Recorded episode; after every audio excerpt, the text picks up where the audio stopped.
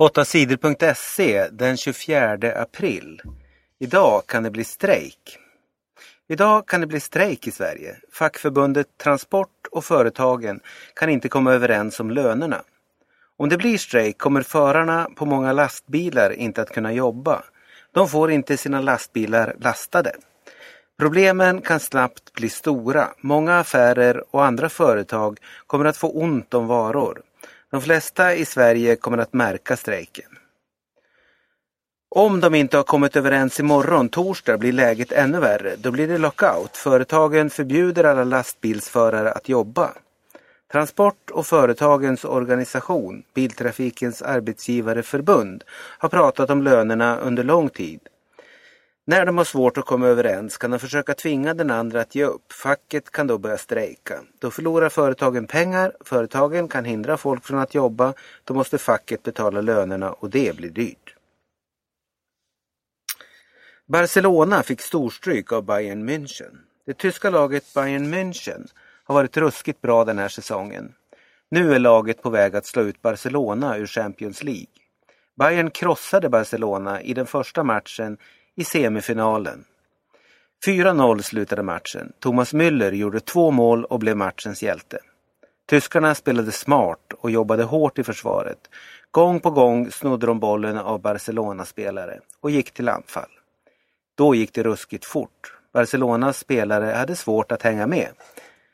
Många tippade att Bayern skulle vinna på sin hemmaplan, men ingen kunde väl drömma om att matchen skulle sluta 4-0.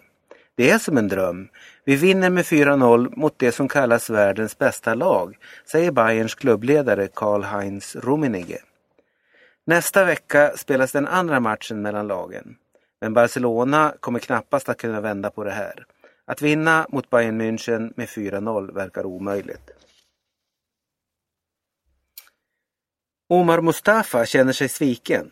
Politikern Omar Mustafa fick vara med i Socialdemokraternas partistyrelse i bara en vecka. Sen tvingades han sluta. Omar Mustafa är ordförande i Islamiska rådet. En förening som bjudit in folk som spridit lögner och hat mot judar och homosexuella.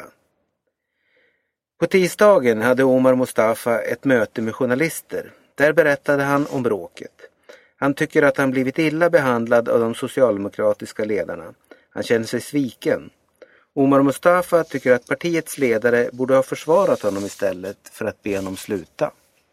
De sa att jag inte hade gjort något fel men ändå bad de mig sluta, säger Omar Mustafa. Omar Mustafa har nu lämnat alla sina jobb i Socialdemokraterna. Han är inte heller med i partiet längre. Bombmannen kan dömas till döden.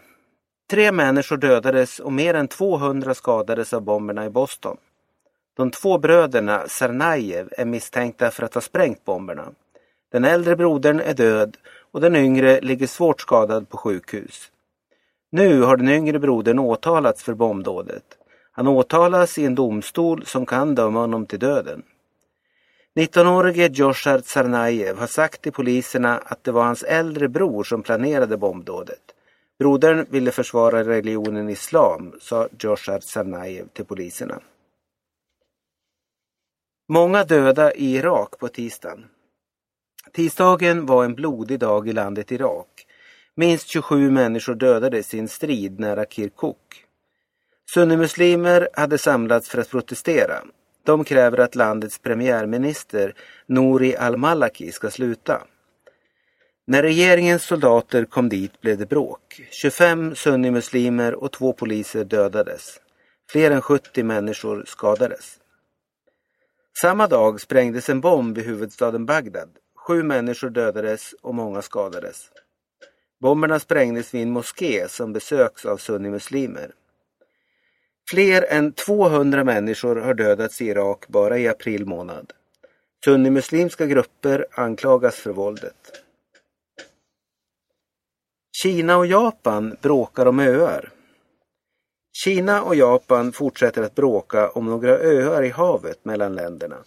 Japans ledare sa i höstas att öarna tillhör landet. Kinas ledare blev arga. De säger att öarna tillhör Kina.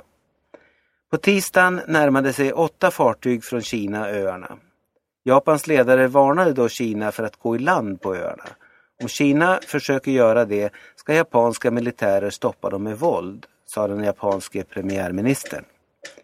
Det finns olja och naturgas i havet kring öarna. Det är därför länderna bråkar om de små öarna.